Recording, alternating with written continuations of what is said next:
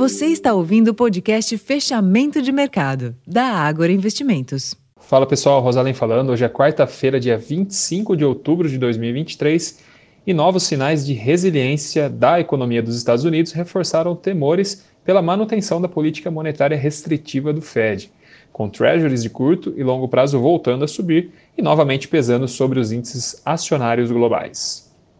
Por lá, o número de vendas de moradias novas no país em setembro subiu bem mais que o esperado, sinalizando que a atividade continua excepcionalmente forte, apesar da desaceleração global. Entre as bolsas, os índices de Nova York encerraram a sessão em queda, enquanto as bolsas da Europa não apresentaram direção única após balanços corporativos mistos na região, e também na expectativa pela decisão monetária do Banco Central Europeu, que ocorre amanhã.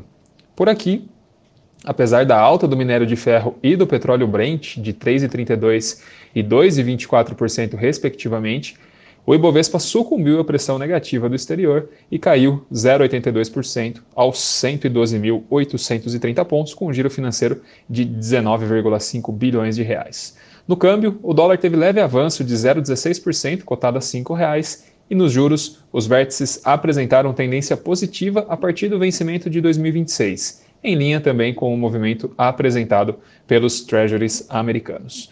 Pessoal, esses foram os principais destaques dessa quarta-feira. Já vou ficando por aqui. Para mais informações, acessem o relatório Fechamento de Mercado, que já está disponível lá no nosso portal, o Agora Insights. Até mais.